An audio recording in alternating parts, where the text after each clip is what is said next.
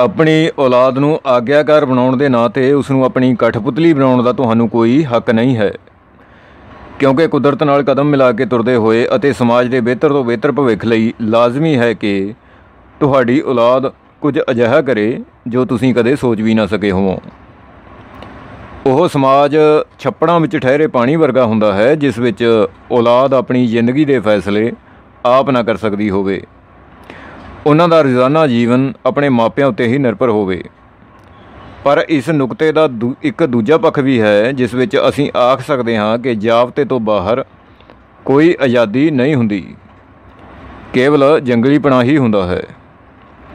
October 1917 ਦੌਰਾਨ ਜਦ ਰੂਸ ਵਿੱਚ ਇਨਕਲਾਬ ਆਇਆ ਸੀ, ਤਦ ਬਹੁਤ ਸਾਰੇ ਲੋਕਾਂ ਨੇ ਉਸ ਦਾ ਨਜਾਇਜ਼ ਫਾਇਦਾ ਉਠਾਉਣਾ ਚਾਹਿਆ ਸੀ। ਉਹਨਾਂ ਮੁਤਾਬਕ ਮਾਰਕਸਵਾਦੀ ਫਲਸਫਾ ਲੋਕਾਂ ਨੂੰ ਅਜਿਹੀ ਆਜ਼ਾਦੀ ਬਖਸ਼ਦਾ ਸੀ, ਜਿਸ ਵਿੱਚ ਉਹ ਪਸ਼ੂਆਂ ਦੀ ਤਰ੍ਹਾਂ ਕੁਝ ਵੀ ਕਰ ਸਕਦੇ ਸਨ। ਉਦਾਹਰਨ ਵਜੋਂ ਇਹ ਕਿ ਉਹ ਕਿਸੇ ਵੀ ਮਨਭਾਉਂਦੀ ਔਰਤ ਨਾਲ ਕਿਸੇ ਵੀ ਸਮੇਂ ਸਥਾਨ ਤੇ ਸਰੀਰਕ ਸੰਬੰਧ ਬਣਾ ਸਕਦੇ ਸਨ। ਤਦ ਕਮਿਊਨਿਸਟ ਆਗੂਆਂ ਨੇ ਅਜਿਹੇ ਲੋਕਾਂ ਦੀ ਗਲਤ ਸਮਝ ਨੂੰ ਠੋਕਰ ਮਾਰਦੇ ਹੋਏ ਸਪਸ਼ਟ ਕੀਤਾ ਕਿ ਮਾਰਕਸਵਾਦੀ ਫਲਸਫਾ ਕੇਵਲ ਲੋਕਾਂ ਦੀ ਆਰਥਿਕ ਆਜ਼ਾਦੀ ਦਾ ਝੰਡਾ ਹੀ ਬੁਲੰਦ ਕਰਦਾ ਹੈ।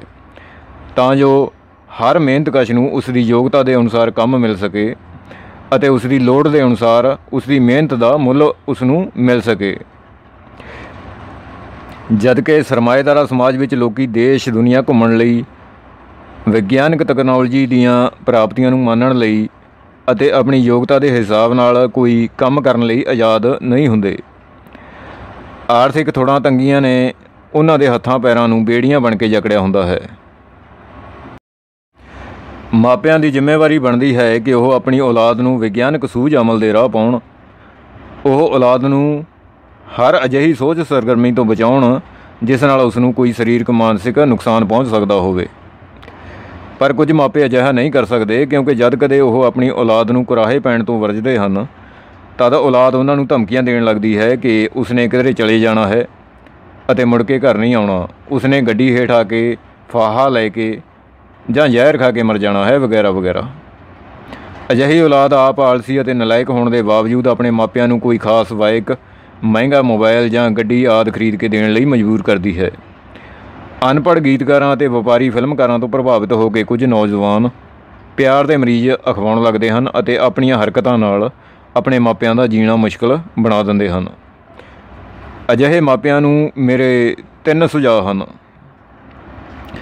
ਪਹਿਲਾ ਇਹ ਕਿ ਉਹ ਆਪਣੀ ਔਲਾਦ ਨੂੰ ਉਸਦੇ ਦੋਸਤ ਬਣ ਕੇ ਸਮਝਣ ਅਤੇ ਸਮਝਾਉਣ ਦੀ ਕੋਸ਼ਿਸ਼ ਕਰਨ।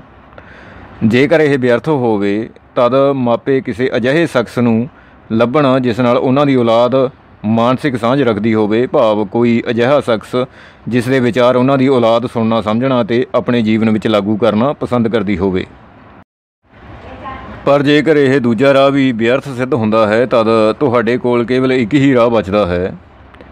ਜੋ ਤੁਹਾਨੂੰ ਕਿਸੇ ਮਾਨਸਿਕ ਬੋਝ ਹੇਠ ਨਹੀਂ ਛੱਡੇਗਾ, ਬਸ ਆਰ-ਪਾਰ ਦਾ ਫੈਸਲਾ ਕਰ ਦੇਵੇਗਾ ਇਸ ਮੁਤਾਬਕ ਘਬਰਾਉਣਾ ਜਾਂ ਰੋਣਾ ਤਿਆਗ ਦਿਓ। ਤੁਸੀਂ ਆਪਣੀ ਔਲਾਦ ਨੂੰ ਆਜ਼ਾਦ ਛੱਡ ਦਿਓ ਅਤੇ ਉਸ ਨੂੰ ਯਕੀਨ ਕਰਾਓ ਕਿ ਤੁਸੀਂ ਉਸ ਦੇ ਕਿਸੇ ਵੀ ਰਾਹ ਵਿੱਚ ਰੁਕਾਵਟ ਨਹੀਂ ਬਣਾਓਗੇ। ਸੋ ਉਸ ਨੂੰ ਆਖੋ ਕਿ ਜੇਕਰ ਉਸਨੇ ਕੱਲ ਮਰਨਾ ਹੈ ਤਾਂ ਉਹ ਅੱਜ ਹੀ ਮਰ ਜਾਵੇ। ਇਸ ਸੰਬੰਧੀ ਉਸ ਤੇ ਕੋਈ ਰੋਕ ਟੋਕ ਨਹੀਂ ਹੈ। ਇਸ ਸੰਬੰਧੀ ਤੁਸੀਂ ਇੱਕ ਲਿਖਤ ਆਪਣੇ ਨਜ਼ਦੀਕੀ ਚੌਂਕੀ ਜਾਂ ਥਾਣੇ ਵਿੱਚ ਵੀ ਦੇ ਸਕਦੇ ਹੋ ਕਿ ਤੁਹਾਡੀ ਔਲਾਦ ਜੋ ਵੀ ਕੋਈ ਗਲਤ ਕਦਮ ਉਠਾਉਂਦੀ ਹੈ, ਉਸ ਦੇ ਤੁਸੀਂ ਜ਼ਿੰਮੇਵਾਰ ਨਹੀਂ ਹੋ। ਇਸ ਦੇ ਦੋ ਨਤੀਜੇ ਨਿਕਲਣਗੇ ਅਤੇ ਦੋਵੇਂ ਹੀ ਤੁਹਾਡੇ ਹਿੱਤ ਵਿੱਚ ਹੋਣਗੇ, ਤੁਹਾਡੇ ਭਲੇ ਵਿੱਚ ਹੋਣਗੇ। ਪਹਿਲਾ ਇਹ ਕਿ ਤੁਹਾਡੀ ਔਲਾਦ ਸੁਧਰ ਜਾਏਗੀ। ਉਸ ਨੂੰ ਜ਼ਿੰਦਗੀ ਅਤੇ ਸਮਾਜ ਦੀ ਸਮਝ ਆ ਜਾਏਗੀ, ਉਸ ਨੂੰ ਜੀਣ ਦਾ ਸਲੀਕਾ ਆ ਜਾਏਗਾ ਪਰ ਜੇਕਰ ਨਤੀਜਾ ਦੂਜਾ ਨਿਕਲਦਾ ਹੈ, ਜਿਸ ਵਿੱਚ ਉਸਨੇ ਖੁਦਕੁਸ਼ੀ ਕਰ ਲੈਣੀ ਹੈ, ਮਰ ਹੀ ਜਾਣਾ ਹੈ, ਤਦ ਵੀ ਇਹ ਤੁਹਾਡੇ ਭਲੇ ਵਿੱਚ ਹੀ ਹੋਵੇਗਾ, ਕਿਉਂਕਿ ਤੁਹਾਡੀ ਜਿਸ ਜਿਉਂਦੀ ਔਲਾਦ ਨੇ ਤੁਹਾਨੂੰ ਸਾਰੀ ਉਮਰ ਦੁੱਖ ਦੇਣੇ ਸਨ ਉਸ ਦੇ ਲਈ ਤੁਸੀਂ ਕੇਵਲ ਮਹੀਨਾ ਕੁ ਰੋ ਕੇ ਸੁਰਖਰੂ ਹੋ ਜਾਓਗੇ ਉਸ ਦੀ ਮੌਤ ਨੂੰ ਜੱਗੋਂ ਵੱਖਰੀ ਦੁਰਘਟਨਾ ਮੰਨ, ਸਮਝ ਕੇ ਮਨ ਤੇ ਨਾ ਲਾਓ, ਸਗੋਂ ਚੁਫੇਰੇ ਝਾਤ ਮਾਰੋ, ਇੱਥੇ ਬੜੇ ਹੀ ਲੋਕਾਂ ਦੇ ਹੋਣਹਾਰ ਜਵਾਨ ਬੱਚੇ ਬੇਰੁਜ਼ਗਾਰੀ ਦੀ ਦਲਦਲ ਚੋਂ ਨਿਕਲਣ ਲਈ ਹੱਥ ਪੈਰ ਮਾਰਦੇ ਹੋਏ ਮਰ ਜਾਂਦੇ ਹਨ। ਇੱਥੇ ਲੁੱਟ ਬੇਇਨਸਾਫੀ ਦੇ ਲਤਾੜੇ ਕਿੰਨੇ ਹੀ ਕਿਰਤੀ ਲੋਕ, ਹੱਕਾਂ ਦੀ ਜੰਗ ਲੜਦੇ ਹੋਏ ਅਣਾਈ ਮੌਤ ਮਾਰੇ ਜਾਂਦੇ ਹਨ। ਇੱਥੇ ਬੇਲੜਾਂ ਦੇ ਮਹਿਲ ਮਨਾਰੇ ਉਸਾਰਨ ਵਾਲੇ ਮਜ਼ਦੂਰ ਆਪ ਇੱਕ ਛੱਤ ਨੂੰ ਤਰਸਦੇ ਹੋਏ ਮਰ ਜਾਂਦੇ ਹਨ।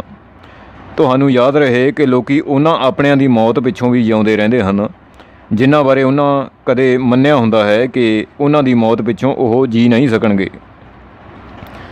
ਸੌ ਦਾ ਇੱਕ ਨੁਕਤਾ ਇਹ ਕਿ ਜ਼ਿੰਦਗੀ ਇੱਕ ਸੰਘਰਸ਼ ਹੈ, ਜੋ ਇਨਸਾਨ ਜ਼ਿੰਦਗੀ ਨੂੰ ਬਿਹਤਰ ਬਣਾਉਣ ਅਤੇ ਦੁਨੀਆ ਨੂੰ ਜੀਣ ਯੋਗ ਬਣਾਉਣ ਦੇ ਸੰਘਰਸ਼ ਤੋਂ ਦੂਰ ਭੱਜਦਾ ਹੈ, ਜਿਸ ਨੂੰ ਇਸ ਸੰਘਰਸ਼ ਵਿੱਚ ਕੁੱਦਣਾ ਮਨਜ਼ੂਰ ਨਹੀਂ, ਉਸ ਦੇ ਜੀਣ ਦਾ ਕੋਈ ਅਰਥ ਨਹੀਂ ਹੁੰਦਾ, ਸੋ ਉਸ ਨੂੰ ਜੀਣ ਦਾ ਕੋਈ ਹੱਕ ਨਹੀਂ।